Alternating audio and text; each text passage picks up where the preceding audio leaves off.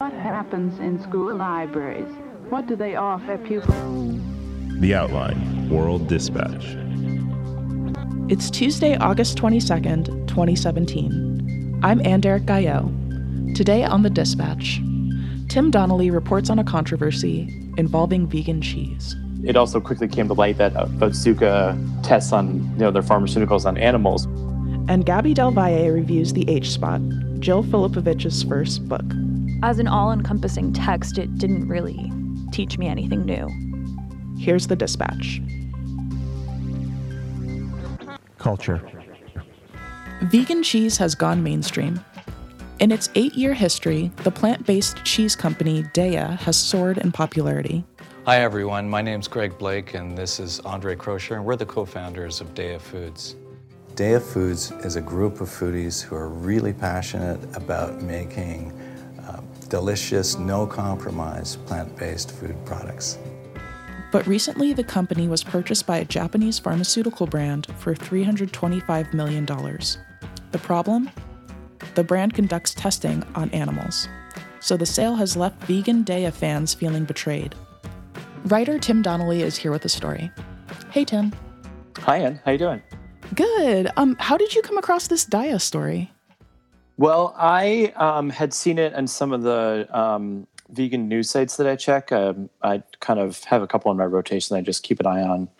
So Daiya was sold to a Japanese pharmaceutical company called Otsuka, and they explained the sale as a way to help grow their brand and become kind of this dominant worldwide force in plant-based food making.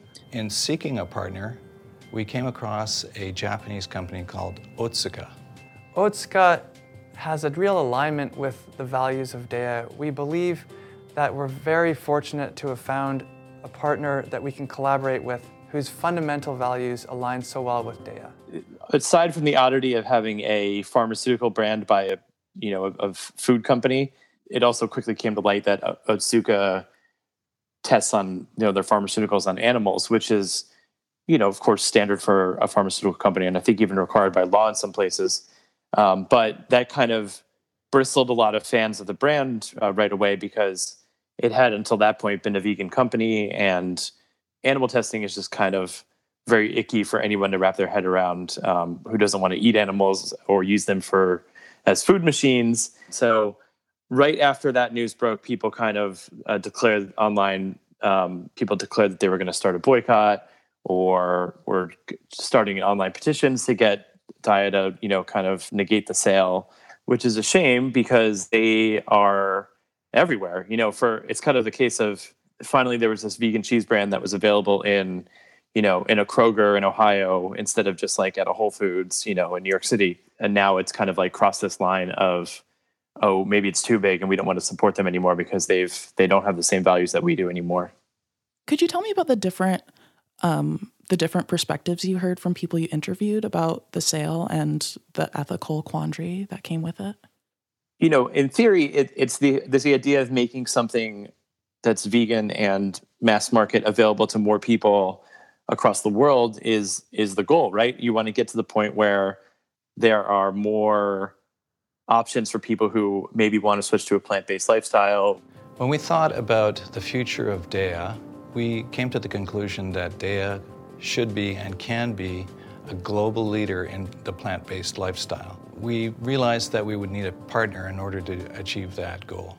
You know, giving people an alternative uh, that's easy to use and kind of tastes like what they're used to is, uh, in theory, a good thing. So a lot of people are kind of split on this.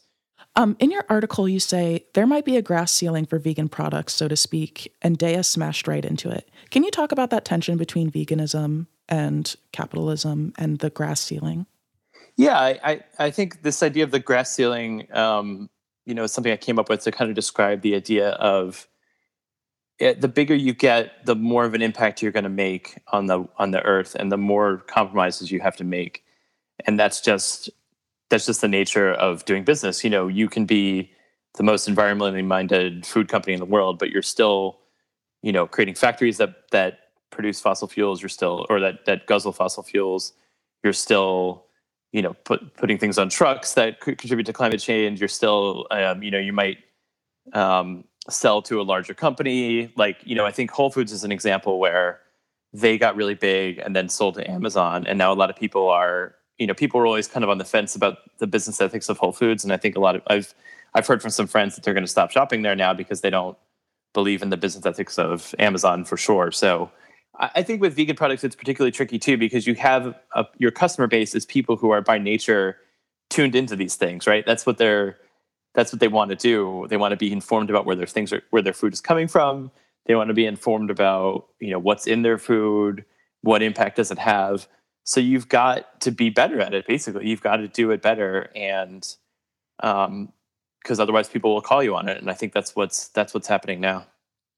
So people are against this sale because the company Otsuka does testing on animals, but aren't there a lot of things to be gained from animal testing and it's kind of unavoidable in some industries? Yeah, for sure. It is very it's unavoidable and you know, uh, I'm sure there's not a vegan alive who can tell you that they are able to completely cut out the benefits of animal testing from their lives. You know, it's just in everything. It's so many pharmaceuticals that we use, so many life-saving things so yeah it's it's it's a it's a tricky i mean it's a hard debate to have it's you know no one wants to come out and say like i think we should make it harder to get life-saving drugs or whatnot but there are alternatives that are coming up now that um, you know that make it either safer in human or or you know maybe lab tests that don't involve like actually taking a live creature and putting it through all these things so it's one of those things where there's not a good answer for it right now but much like vegan cheese itself, the options are getting better as time goes on. So I believe that we as a as a as a race, as a human race, can figure this out somewhere down the line. I like your optimism, Tim. Thanks, I'm trying.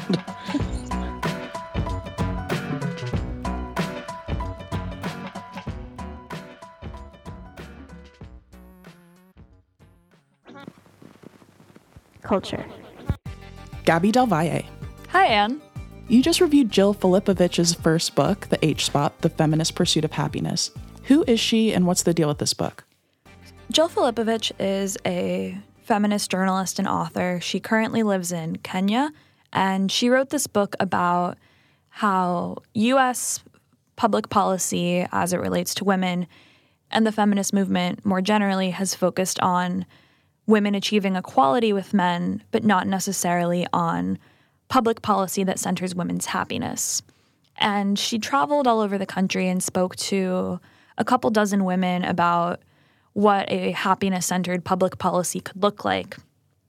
And she posed this really interesting question, which is what could feminists achieve if instead of fighting for equality, they imagined this new world that they built by and for women and then took the steps to build it in a way that makes women happy?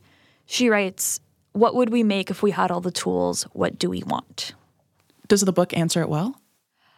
Um, she spends most of the book instead of answering this question just talking about like statistics that point out how bad women have it in the United States and she's not wrong. She goes into rape and sexual assault, the gender wage gap, all of these things that feminists know to be true and it's not until the very end of the book that she proposes solutions. And the solutions that she proposes are really just existing democratic policy that she says, hey, this would be really good and it would help women. Well, can you tell me a bit about the women Filipovic spoke to for the book? So she traveled all over the country and spoke to women from a lot of different backgrounds. One is a woman who was in a really unhappy marriage and left her husband and found happiness living with another woman. One is a successful consultant who's in a feminist marriage with her husband, who's also a consultant, and they're trying to figure out how to make marriage equitable when only one of them is doing the physical part of having and caring for a child through like breastfeeding. And then there's one woman, Janet, who is present in a lot of a lot of different chapters. Janet is very poor. She has, I believe, four children. She's been in an abusive relationship, she's been homeless, and her dream is to open up a shelter for other victims of domestic violence.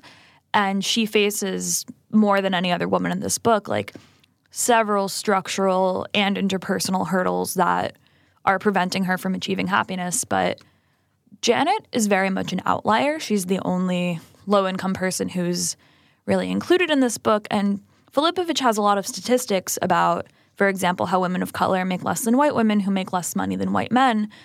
But there's only one Janet, and there's a lot of other like wealthy or middle class women who she spoke to. So what that raises is like, why didn't you seek out more Janets? There are more Janets in the United States than there are privileged, wealthy women. Do you have an idea of why she didn't reach out to more women who live on low incomes? I'm not sure if she didn't reach out to them or if she just didn't find people to speak to, but in the conclusion, she does say that the book is not exhaustive and it wasn't intended to be exhaustive.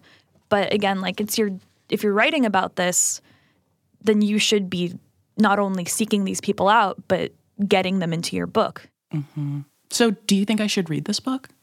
I think I learned a lot of like historical and anecdotal examples. I learned about, for example, these kind of dormitories in countries in the global south where women will kind of lease out their wombs to people who like as surrogate mothers like i learned a lot of like small interesting things that were kind of sprinkled throughout but as an all-encompassing text it didn't really teach me anything new if that makes sense but if you are looking for like a intro to feminism type of thing then this is a pretty good book to read. I don't mean that in a disparaging way, just it's a starting point, definitely.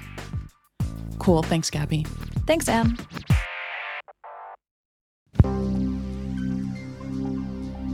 That's it for The Dispatch. You can find us here every Monday through Thursday morning in your favorite podcast app or at theoutline.com slash podcasts. Thanks for listening. I'm Ann-Derrick Gaillot. More stories tomorrow.